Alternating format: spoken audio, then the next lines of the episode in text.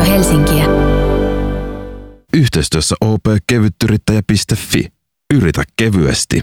Kuuntelet Radio Helsinkiä. Tämä on Startup Radio-keskustelua startupeista, yrittäjyydestä ja yhteiskunnasta. Minä olen Otto Ahoniemi. Startup Radiossa keskustellaan siis aina viikoittain vaihtuvan vieraan kanssa yritysten rakentamisesta.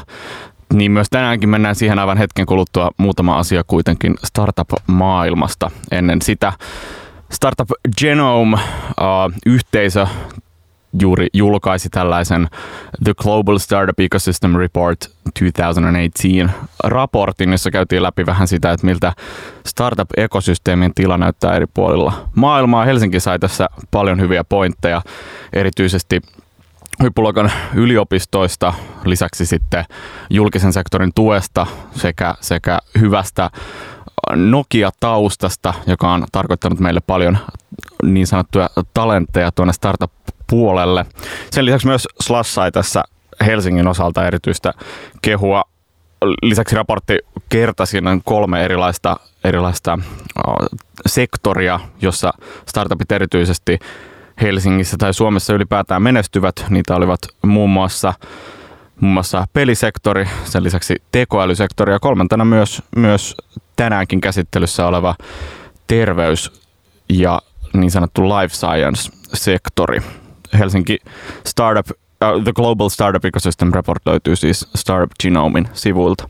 Tämän lisäksi uh, Financial Times kokosi tuossa tuhat menestyvää eurooppalaista firmaa yhteiselle listalle, jotka ovat niin sanotut, sanotusti the fastest growing companies ja sieltä Suomen, Suomen puolelta nousivat esille muun muassa Framery, Local Bitcoins vastaamat Genium, Optomed ja Gaps, jotka kaikki kuusi olivat mukana näissä tuhannessa koviten menestyvissä firmoissa. Tämän lisäksi pääomasijoitusyhdistys tuossa viime viikolla julkaisi tiedotteen kotimaisten Ventura Capital-rahastojen tuotoista, jotka ovat kuulemma paremmat kuin koskaan. He kertovat, että, että tässä on merkittävä ero vuosien 2002-2008 ja 2009-2015 välillä, eli dotcom boomin, eli silloin 2000-luvun alun, alun boomin luvut ovat kasvaneet huomattavasti. Tällä on tekemistä myös sen kanssa, että, että viime vuosina nämä Ventura Capital-rahastot, jotka sijoittavat siis tyypillisesti startuppeihin, niin ovat kasvattaneet näitä salkkuyhtiöitä, eli erilaisia startuppeja paremmin kuin aikaisemmin ja realisoineet sitten hyviä tuottoja, kun näitä startuppeja on myyty eteenpäin. Tässä siis lyhyesti startup-maailman uutisia. Palaamme niihin taas ensi viikolla. Nyt itse päivän aiheeseen.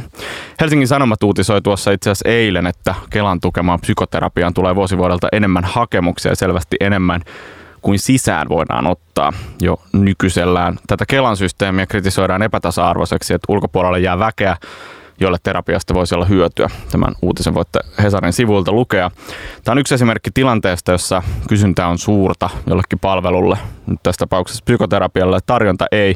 Ja aika usein tällaisiin tilanteisiin syntyy startuppeja ratkomaan nimenomaan tätä probleemaa. Miten tarjota useammalle henkilölle tuotetta, jota he todella tarvitsevat, kun vanha systeemi ei ole tähän pystynyt. Ja nyt tällaista näkyy myös sitten terveysalalla, kun uusi digiteknologia sinne hiipii. Tämä siis yksi esimerkki tilanteesta. Nyt keskustellaan Meruheltistä, joka on lähtenyt nimenomaan masennuksen kimppuun ja kehittänyt kuluttajille masennuksen parantamiseen sopivaa kännykkäsovellusta. Tänään meillä on siis vieraana Meruheltin Riku Lindholm, joka on ollut mukana perustamassa yritystä. Riku, mistä kiinnostus terveyteen oikein lähti? No joo, kiitos. Mukava olla täällä tänään. Tota, terveys on, tavallaan ollut aika tosi tärkeä juttu itselle niin kuin vuosien varrella ja tavallaan se, että miksi, miksi alun perin kanssa lähdettiin Meruhelttiin perustaan, niin yhten primäärisyyn oli se, että haluttiin lähteä rakentamaan jotain semmoista, joka onnistuessaan voisi saada massiivisen positiivisen vaikutuksen niin kuin ihmiskuntaan. ihmiskuntaa ja Ehkä niin kuin lyhyesti siitä, että mikä Meruhelt on, niin me ei itse asiassa olla kännykkäsovellus, vaan mm. me ollaan oikeastaan enemmänkin niin kuin masennuksen ja työuupumuksen hoito erikoistunut digiklinikka.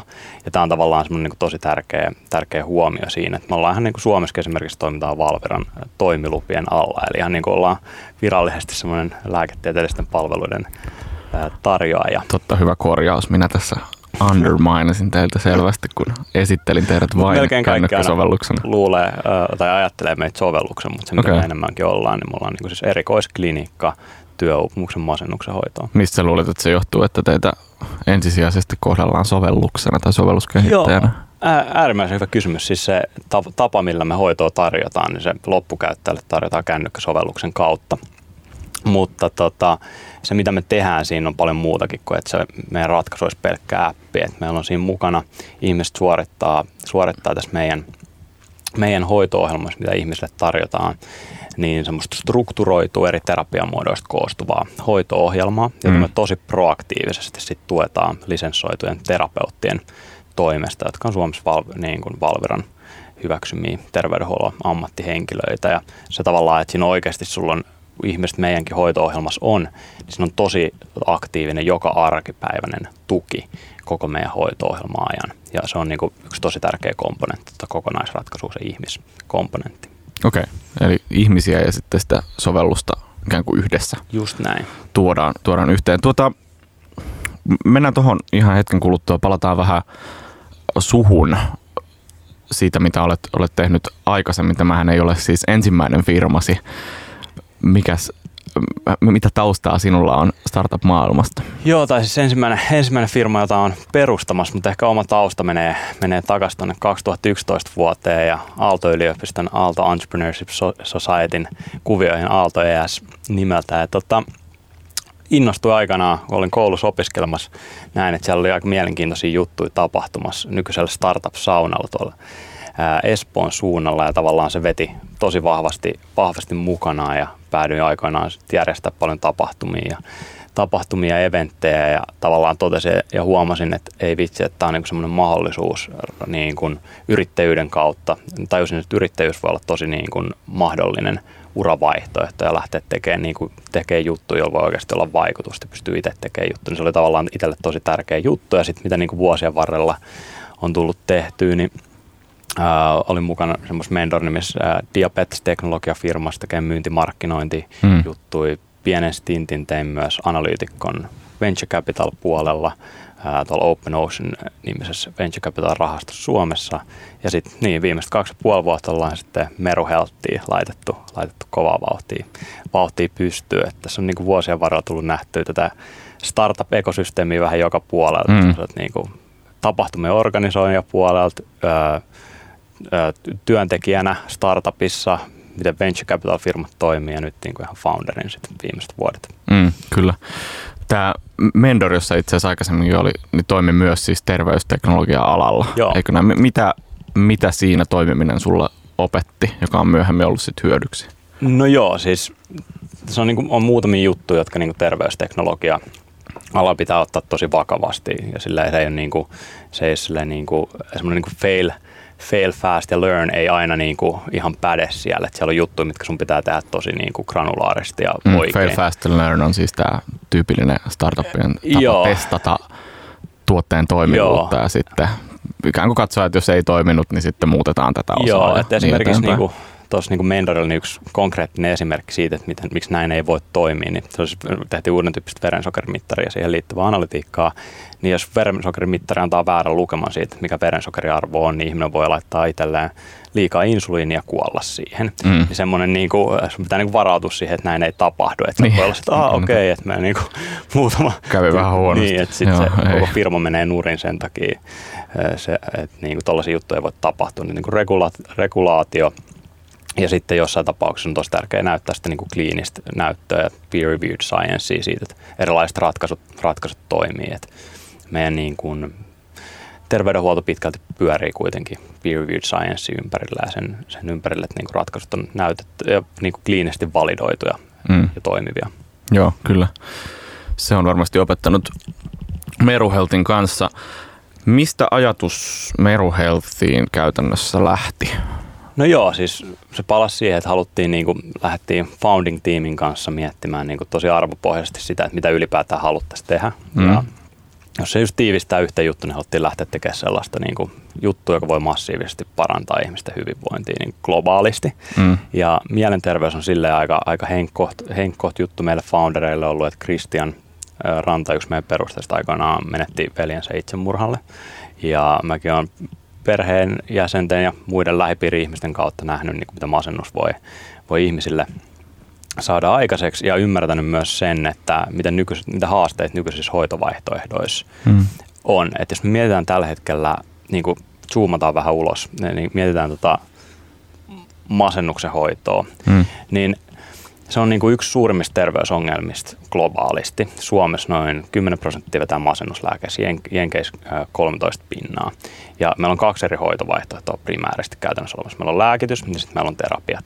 No, lääkitys olisi tosi huikea ratkaisu, jos ei olisi hirveästi haitallisia sivuvaikutuksia ja se olisi tehokasta. Mutta oikeastaan kumpikaan noista ei niin pidä paikkaansa. Et ensimmäinen lääkitys toimii yleensä yhdelle kolmasosalle ihmisistä ja lääkityksestä 55 prosenttia saa haitallisia sivuvaikutuksia, mitkä voi esimerkiksi olla kokonaan seksuaalisen halukkuuden menettäminen, lisääntynyt itsemurha, halukkuus, hmm. tosi vakavia haitallisia sivuvaikutuksia. Ja sitten meillä on toinen vaihto, toinen tavallaan laajasti käytettävä hoitomuoto on sitten erilaiset terapiat. No se haaste siinä on just se, mitä itsekin referoit tuossa alussa, kun aloiteltiin, niin että kysyntä on tosi suurta, mutta tarjonta tarjonta ei mitenkään pysty vastaamaan siihen, mikä sitten johtaa siihen, että usein ajat voi, niin kuin, ei ole ollenkaan ennen kuulumatonta, että ihmisille kestäisi vuosi päästä terapiaprosessiin kiinni.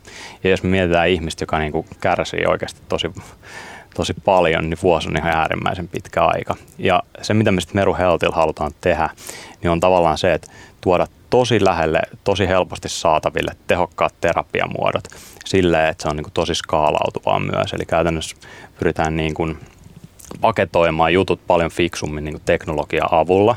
Ja takaa myös se, että teknologian avulla se, että yksi terapeutti, joka meillä toimii, pystyy hoitamaan noin kymmenkertaisen määrä ihmisiä vähintään yhtä hyvillä hoitotuloksilla kuin face-to-face tapahtuvassa terapiassa. Hmm. Miten, tämä, miten tähän käytännössä siis päädytään? Tai, tai jotenkin kysyn tätä ehkä näin päin, että, että kun ajatellaan semmoista – Tämä on aidosti ihmettelevä kysymys, kun mietitään, että mä käsittelen, että psykoterapian tehohan perustuu myös siihen, siis kohtaamiseen siihen, että, että jutellaan se toisen ihmisen kanssa ja, ja kohdataan se oikeasti. Ja siinä se psykoterapeutti niin kuin, tavallaan lähtee, tai erityisesti kognitiiviset psykoterapeus on niin kuin tasavertainen sen potilaan kanssa. Niin miten tavallaan tämä toimii sitten siellä digitaalisessa ympäristössä?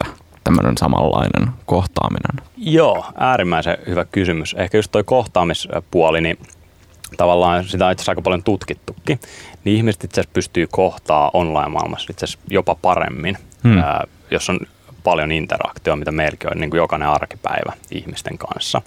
Ja se, niin kuin, se suhde voi muodostua tosi syväksi. Itse asiassa sitä usein meidän niin kuin, no, terapeutit, mutta myös ihmiset, jotka on meidän hoito-ohjelmassa, niin raportoi sille, että mä en olisi ikinä uskonut, että mulle voi tulla näin läheinen suhde toisen henkilön kanssa tässä. Ja sitten myös se, että ehkä vähän siitä meidän ratkaisusta, niin mitä me tehdään, niin me käytännössä ää, yhdistetään kolmesta terapiasuuntauksesta, niin kun ollaan yhdessä meidän lääketieteellisen tiimin kanssa rakennettu semmoinen interventio, jossa on kognitiivisen käyttäytymisterapia, joka on yksi ehkä kaikista parhaiten, näyt, parhaiten validoitu yksittäinen terapiasuuntaus, mm. mindfulness-harjoituksia ja sitten käyttäytymisen aktivointiin.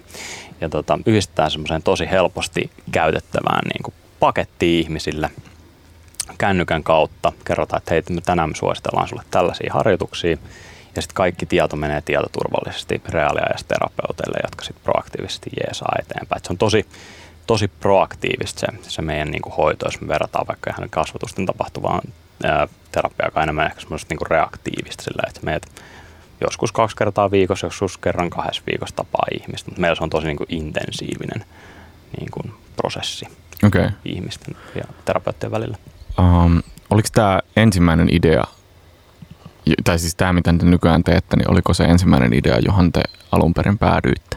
Joo. Vai onko tässä matkalla ollut jotenkin reivaamista sen Joo. suhteen, että mikä se on se hy- hyvä malli? Joo, äärimmäisen hyvä kysymys. Itse asiassa, ähm, ihan alkuvaiheen ensimmäiset kuukaudet me oikeastaan mietittiin, että itse asiassa preventiokulma olisi aika mielenkiintoinen, että sillä voisi niinku ehkä isommassa mittakaavassa saada isomman äh, vaikuttavuuden. Eli käytännössä pyrittiin niin burnoutin masennuksen ehkäisyyn rakentaa semmoinen hoito-ohjelma, joka ei, ehkä, joka ei silloin ollut niin kuin mitenkään mikään tavallaan niin kuin lääketieteellinen interventio niin kuin per se. Ja tota, sitten mitä me opittiin markkinalta, niin oli se, että ihmiset ei vaan niin kuin vielä preventiosta halua samalla tavalla niin kuin maksaa. Ja se on vähän niin kuin se, että jos me mietitään ihmisiä aika usein, niin ää, jos sä heräät aamulla, sulla on vähän flunssainen olo, hmm. niin aika moni jatkaa päivänsä täysillä ja sitten seuraavan päivän saattaa olla niin kuin aika huono meininki. Me ollaan ihmisen aika huonoja hmm. välttämättä tunnistamaan. tunnistamaan ja sitten tai tunnustamaan sitä, että Tunnistamaan ja tunnustamaan, mutta sitten siinä vaiheessa, kun kummeli termein sanakseni niin pelikaani on turbiinissa, niin sitten ollaan valmiit tekemään jotain. niin vähän opittiin, opittiin tuosta markkinasta juttuja siinä ensimmäisten kuukausien aikana ja sitten päätettiin, päätettiin tota, että et lähdetään taas tekemään ihan niin kuin lääketieteellistä, lääketieteellistä niin kuin medical grade interventio, interventio sitten. Ja, mutta hmm. opittiin onneksi tosi nopeasti ja saatiin muutettua suuntaan niin kuin tähän lääketieteelliseen suuntaan aika nopeasti. Joo. Miten tämä toimii verrattuna, verrattuna vaikka sitten siihen fyysiseen kohtaamiseen? Tai, tai minkälaisia eroja tällä digitaalisella tavalla on, on verrattuna näihin vanhoihin? No joo, äärimmäisen hyvä kysymys. Siis me ollaan nyt itse asiassa työstetään tällä hetkellä meidän ensimmäistä tota, tieteellistä julkaisua, mm. joka tässä näin lähikuukausin tulee ulos. Ja sitten vielä niin kuin validoidaan tätä meidän interventioa. Me ollaan Suomessa käynyt sellainen maalaajuinen tutkimus ylioppilainen terveydenhuollon säätiö YTHSn kanssa, missä on 120 ihmistä ää, tulee siihen tutkimukseen 60 meidän interventio, 60 normi, normihoitoa ja sitten meillä on Jenkeissä käynnistynyt just tuonne Stanfordin yliopiston kanssa yksi, yksi tutkimus. Mutta se, mitä, mistä mä voin kertoa jo nyt, niin on, kerätään koko ajan tosi proaktiivisesti ja aktiivisesti dataa tuosta hoidon tehokkuudesta käyttämästä semmoisia golden standard ää, mittareita, hmm. kyselyitä ää, masennus, masennusoireiden kehittymiseen, niin tällä hetkellä se alustava, alustava hoitovaste, mikä ihmiset on meidän hoito-ohjelman aikana saa, on ainakin vähintään yhtä hyvä kuin nykyisissä missään hoitomuodoissa, jopa itse asiassa vähän tehokkaampi. Ja me ollaan hoidettu semmoinen vähän vajaa 200 ihmistä tähän mennessä. Okei. Okay. Minkälaista kritiikkiä tätä kohtaa on tullut tähän mennessä? Joo, joo. Siis joo. varmaan ihmisillä on, koska tämä on kuitenkin, joo, kun perustuu siihen, siihen online-kohtaamiseen, joka on erilaista kuin aikaisemmin on tapahtunut, niin varmaan sitä on sitten kritisoitu myös, että toimiiko tämä nyt oikeasti ja joo, siis epäilyksiä joo, tulee. Joo, joo, totta kai ja se on sen takia niin se on tosi tärkeää ihan joka tapauksessa tehdä tuota, niin tutkimusta, mutta just, että toimiiko tämä tai miten just kohtaaminen syntyy tai, tai voiko tämä olla tehokasta tai kaikki tuommoisia juttuja me kuullaan, kuullaan koko ajan. Ja, niin kuin joltain ihmiset enemmän, joltain vähemmän mutta se on niinku semmoinen, että se pitää meidän näyttää, että me ollaan niinku, tavallaan samalla tavalla kuin lääkkeet, niin sillä me pitää pystyä näyttää, että tämä juttu, mitä me tehdään oikeasti tosi kliin, kliinisesti, tosi tehokasta. Ja se, mihin me oikeasti niinku pitkällä aikavälillä halutaan, on se, että ää, me oltaisiin niinku paljon tehokkaampia kuin mikään muu nykyinen hoito tällä hetkellä, koska mielenterveyden hoito ei tällä hetkellä ole niin kuin verrattuna monen muun sairauden hoitoon, niin hirveän tehokasta. Että hyvä, hyvä hoitovaste on se, että 50 prosenttia ihmistä, jotka hoidetaan, saa 50 prosentin oireiden laskun. Ja niin kuin suurin osa ihmistä ei saa hyötyä mistään hoidosta, mitä ne saa. Niin, niin kuin koetaan, että on mahdollista tehdä juttuja paremmin, erityisesti kun saa dataa koko ajan niin kuin siitä, miten hoito etenee ja pystytään personalisoimaan juttuja. Tänään siis Startup Radiossa keskustelussa Meru Health, jonka perustaja Riku Lindholm on vieraana. Palataan aivan hetken kuluttua puhumaan lisää aiheesta. Yhteistyössä opkevyttyrittäjä.fi. Yritä kevyesti. Kuuntelet Radio Helsinkiä. Tämä on Startup Radio. Minä olen Otto Ahoniemi. Tänään vieraanani on Riku Lindholm Meruhelt nimitästä yrityksestä, jotka kehittävät masennuksen hoitoon liittyvää terapiaohjelmaa sekä siihen sitten liittyvää kännykkäsovellusta. Nyt oli varmaan jo paremmin esitelty kuin, kuin viimeksi.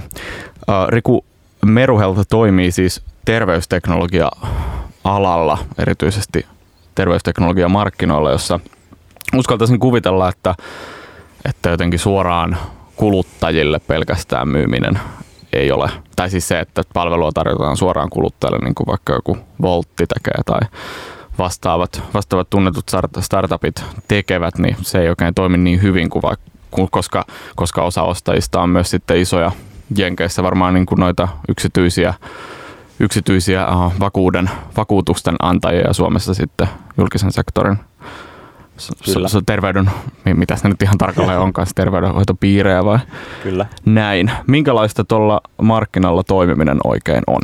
No joo, ehkä sillä jos avaa vähän sitä yleiskuvaa, niin yksi niin kuin haasteellisimmista jutuista ikinä tämmöisiä uusia niin kuin medical-ratkaisuja, kun tuo markkinoilla on se, miten, miten markkinoille pääsee, koska se on se vähän munakana ongelma, että ennen kuin äh, isot pelurit, niin kuin esimerkiksi julkinen sektori Suomessa, voi alkaa niin kuin, äh, korvaamaan tämän tyyppisiä hoitoratkaisuja, kun mitä mekin rakennetaan, niin tarvii aika vahvaa näyttöä siitä, että juttu oikeasti toimii ja jotta siihen voidaan päästä, niin pitää jotain kautta hoitaa ihmisiä. Hmm. Ja ennen sitä pitää niin kuin firman pysyä hengissä siihen asti. asti niin tota, miten me käytännössä, käytännössä itse toimitaan, niin on sillä, että me tällä hetkellä Suomessa toimitaan, toimitaan pitkälti työterveyshuollon kanssa, ollaan siitä lähetty, lähetty liikkeelle. Että meillä on esimerkiksi sellaiset semmoiset firmat kuin Atrian ää, työterveyshuolto, Helsingin Diakonissa laitos, tehdään Heltti työterveyden kanssa yhteistyötä, Finla työterveyden kanssa, kanssa yhteistyötä ja tehdään niin noiden työterveyshuoltojen kanssa, kanssa yhteistyötä myös, myös Jenkeissä, missä meillä on, meillä on toimintaa, toimintaa tuolla Kaliforniassa ja sitten samaan aikaisesti tehdään noita ensimmäisiä kliinisiä, kliinisiä tutkimuksia. Ja sitten toivottavasti tuossa noin vuosien varrella, kun saadaan näyttöä siitä, että kuinka, kuinka hyvin tämä meidän ratkaisu toimii, niin voidaan myös osoittaa sitten noille isoille julkisille maksajille, että, että hei, tähän kannattaisi niin kuin laittaa, laittaa rahaa ja sitten saada. Niin se on se meidän, meidän tavallaan unelma on se, että me pystyttäisiin hoitaa vuositasolla miljoona ihmistä globaalisti. Ja jotta sinne päästään, niin pitää päästä noihin isoihin julkisiin maksajiin kiinni. Mutta se on semmoinen aika, aika monen vuoden urakka ennen kuin sinne pääsee. Hmm. Minkälaiset toimijat tuossa tilanteessa, jossa, jossa se on nimenomaan monen vuoden urakka verrattuna moniin startuppeihin, jotka haluaa nopeasti saada asioita aikaan? Joo, tosi hyvä kysymys. Siis meillä oli tosi selkeä, että kun me perustettiin firmaa, että me tehdään tätä vähintään kymmenen vuotta. Että sille, Tämä on vähän eri aikajänne kuin tyypillisesti niin kuin tosi startupeilla on. Tietoinen päätös, että tämä on aika pitkä, pitkä prosessi ja äh, urakka. Ja tota, ei siinä siihen, vaan suhtaudutaan niin kuin pikkuhiljaa, laitetaan juttuja eteenpäin juttuja eteenpäin, sillä pitkäjänteisesti juttuja. Että noi kliiniset tutkimuksetkin usein niissä menee niin kuin vuosia ennen kuin saat julkaistua niistä juttuja ulos, niin tota, se ei siinä auta muu kuin vähän, vähän semmoista persistenssiä. Niin, Eli otas, mitä se on suomeksi? Semmoinen niin periksi antamattomuus. Niin. Ja, sit, sitä niin kuin, ja sit vaan tehdä juttuja niin kuin sitä isoa, isoa unelmaa kohti, että mitä pitää tapahtua, että voidaan hoitaa oikeasti massiivisesti miljoona ihmistä vuositasolla mm. tehokkaasti. Minkälaista tuolla Jenkeissä toimiminen markkinoilla on? No ihan hauskaa, että se on semmoista niin kuin, äh, vähän erilaista kuin Suomessa, vähän nopea liikkeisempää. Ja se, mikä siellä on tosi, tosi mielenkiintoista, erityisesti siellä niin kuin Kalifornian piilaaksoalueella, että mm. siellä on niin kuin terveysteknologian alalla niin äh, ihan eri alojen niin kuin maailman huiput tavallaan usein on siellä tai siellä on konferensseja ja pääsee pelaamaan ehkä maailman liigassa ja se on se, missä me, mekin halutaan itse toimia. Et se on tosi, tosi inspiroivaa ja sitten jotkut jotkut tota, liikkuu vähän, vähän nopeammin siellä. Tähän esimerkiksi semmoisen tosi arvostettu Palo Alto Medical Foundationin kanssa yhteistyössä, joka on ihan mielenkiintoista, hoidettiin niiden lääkäreiden burnouttia ja masennusta mm. siellä. Ne aika nopeasti otti meidät niin kuin, käyttöön. Et Suomessa, Suomessa ei välttämättä aina niin kuin, liikkeet ei ole ihan niin nopeita kuin, nopeita kuin Jenkeissä. Mitäs tuollaisiin pääsee käsiksi?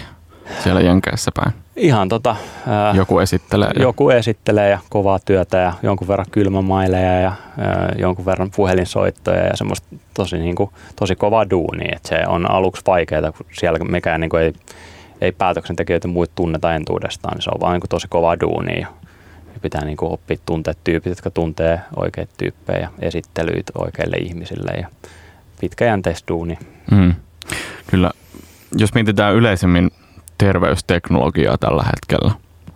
Minkälaisia trendejä siellä on havaittavissa? No joo, ehkä yksi semmoinen, jos miettii niin tosi iso kuvaa, niin on se, että ihmiset enemmän ja enemmän ottaa itse vastuuta omasta terveydenhoidostaan. Et esimerkiksi meillä on palvelut kuin 23andMe, joka antaa, tekee sun genomitestin halvalla, jonka perusteella voit ehkä vähän miettiä, että mitä, mikä sulle voi olla hyvä. Meillä on vaikka suomalainen Oura Ring, jota mä itsekin käytän. Saan dataa siitä, että miten, miten nukkuu, miten palautuu. Ja tavallaan niin kuin, että ihmiset tavallaan itse ottaa enem, enemmismäärin vastuutomasta terveydenhoidostaan. Se on niin kuin ehkä, ehkä yksi juttu.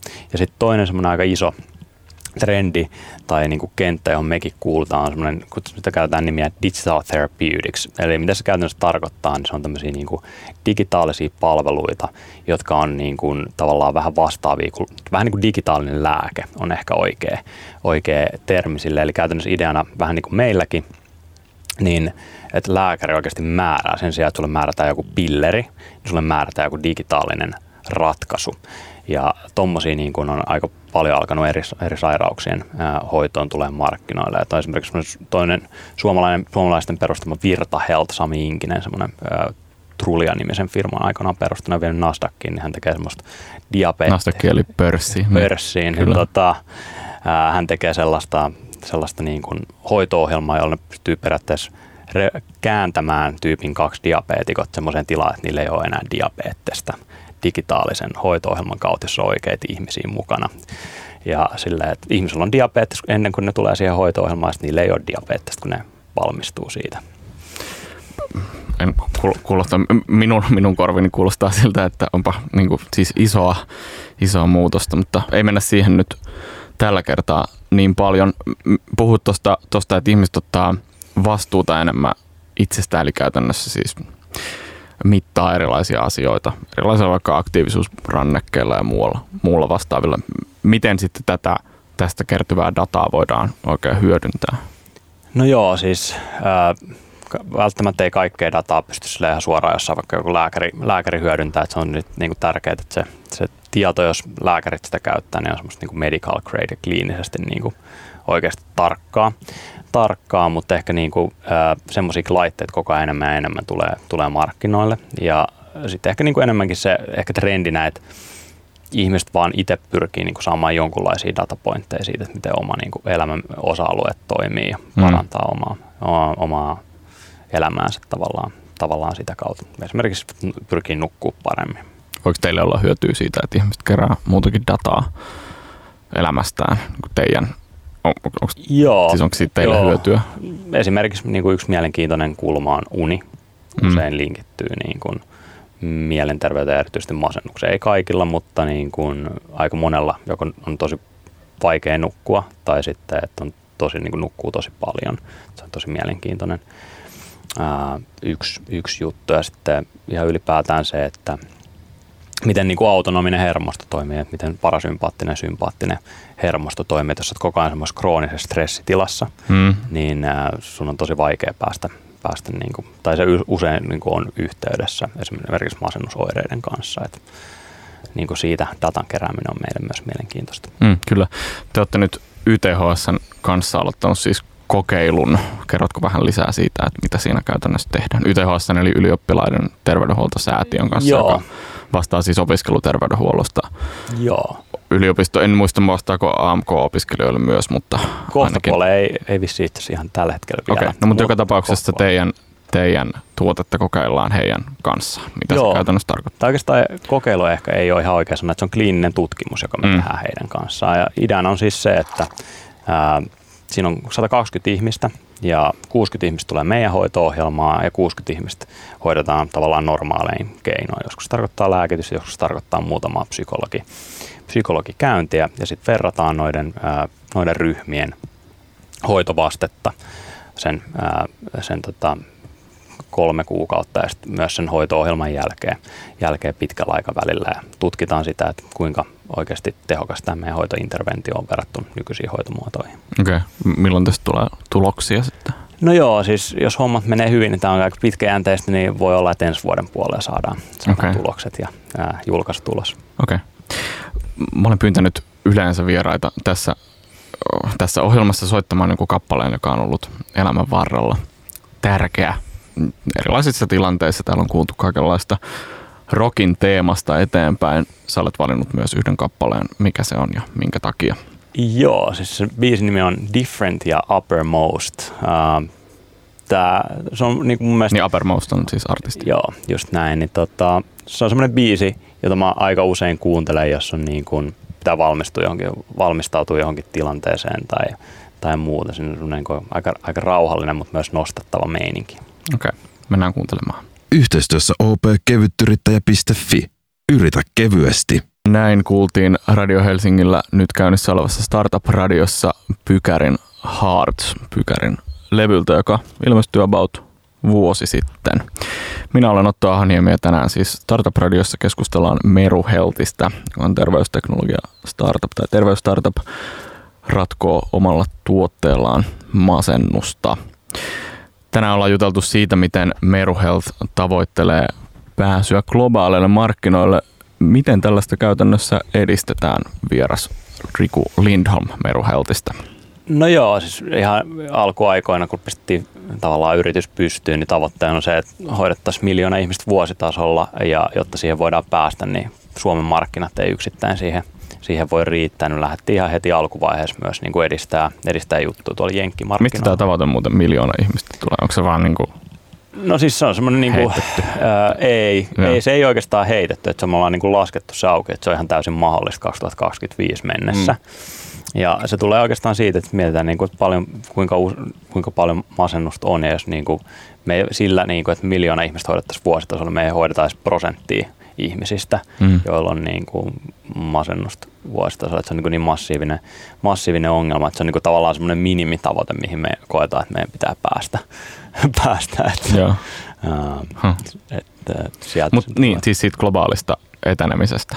Tavallaan niin kuin nyt on Suomen markkinoita ja jenkkimarkkinoita, miten, miten muualle mennään? Miten? No joo, varmaan niin lähitulevaisuus tulee toimia silleen, että Jenkeissä mennään useampiin osavaltioihin, että tällä hetkellä toimitaan vain Kaliforniassa.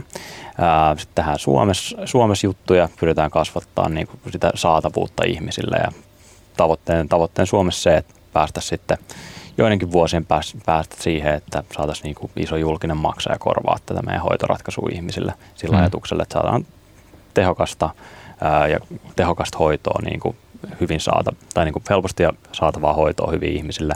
Ja sitten niin kuin isossa kuvassa, niin sit varmaan muita isoja markkinoita globaalisti, puhutaan ehkä Saksasta, UKsta, muista, mutta ne on niin kuin muutaman vuoden päässä vielä, että pyritään eka tekemään nämä pari markkinaa, markkinaa mm. hyvin Suomi ja Jenkit.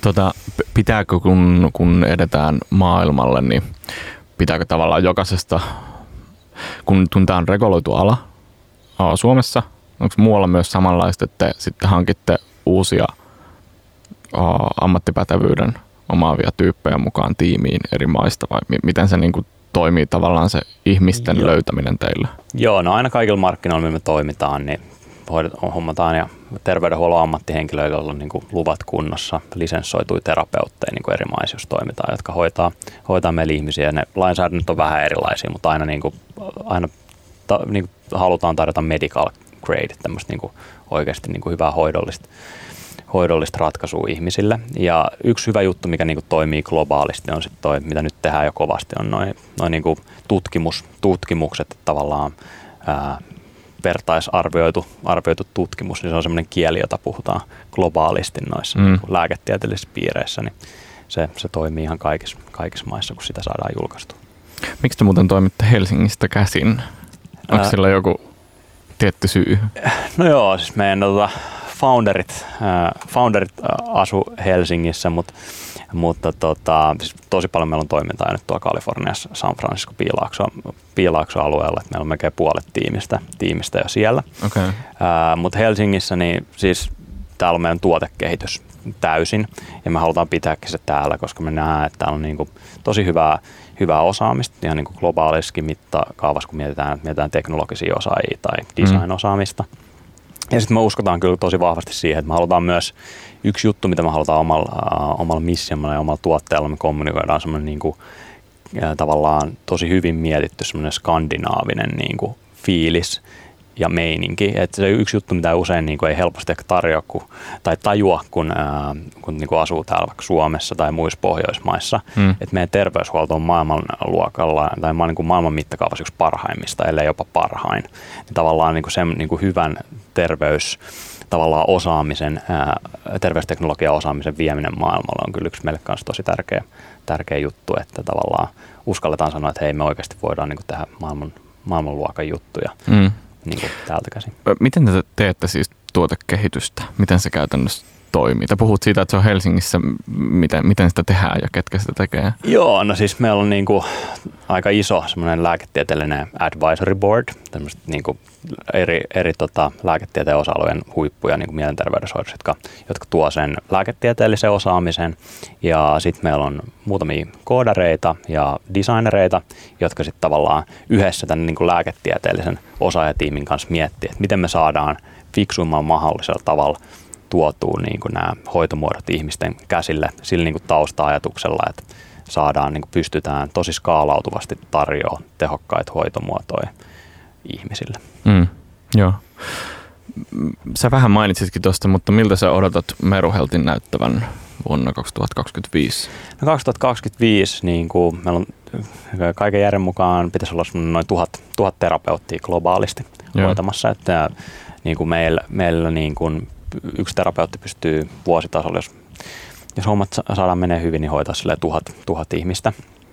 Ja tota, tuhat terapeuttia, miljoona ihmistä ja sitten toivottavasti tiimi, tiimi on sitten myös niin kuin muilla isoilla markkinoilla Suomeen ja Jenkkien lisäksi Saksaa, UK ja, ja muita. Okei. Okay. No niin, mutta ei, ei ihan vielä maailmanlaajuisesti, mutta, ei vielä mutta muutamia maita saavutettu. Joo, että se on, niinku, se, on niinku se tavallaan minimitavoite ja sitten tavoitteen viedä niinku juttuja eteenpäin niinku siitäkin eteenpäin. Mm, kyllä. Tämä on vähän hankala kysymys, joka varmaan teiltä välillä kysytäänkin, mitä jos osoittautuu, että teidän tuote ei ollutkaan niin toimiva kuin ajateltiin? Mitä, miten siihen reagoidaan, mitä silloin täytyy tehdä? No joo, siis me, yksi mikä on niin kuin ihan primääri juttu, meillä on tosi tärkeää, mitä ei itse yleensä mielenterveydenhoidossa usein edes välttämättä tehdä, on se, että me mitataan koko ajan sitä meidän hoitovastetta kahden viikon välein, kun ihmiset on tässä meidän hoito-ohjelmassa. Mm. Se, mihin me pyritään tavallaan, niin on se, että pyritään koko ajan kaikki ihmiset, jotka menee meidän ohjelmasta läpi, niin me analysoidaan tosi tarkasti ne keissit, jos ihminen ei vaikka hyödy meidän ohjelmasta. Miksi näin on ja miten me voitaisiin tulevaisuudessa hoitaa sen tyyppistä ihmistä. Me pyritään jokaisesta ihmisestä oppimaan. Että se on niin tosi tärkeä juttu tässä, mitä me tehdään. Että meillä on tosi paljon tietoa ja dataa siitä, minkälainen ihminen meillä on tullut hoitoilmaan, miten me ollaan sitä hoidettu, minkälaisia juttuja se on tehnyt tai se ei ole tehnyt, minkälaisen hoitovasteen se on saanut. Me jokaisesta ihmistä pyritään oppii pidemmällä aikavälillä niin personalisoimaan tuota hoitoa niin, että me pystytään niin kuin hoitaa ihmisiä tosi tehokkaasti. Me otetaan se niin kuin tosi vakavasti sisäisesti, jos homma niin kuin jollekin henkilölle toimii. Joo miten Meruheltista löytää lisää tietoa?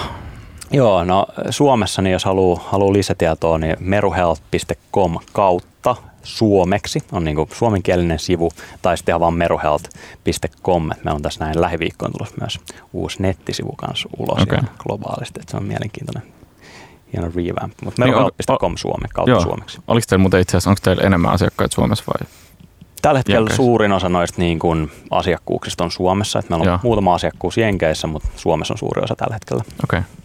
Hei, kiitos paljon haastattelusta ja kiitos. vierailusta meillä Startup Radiossa.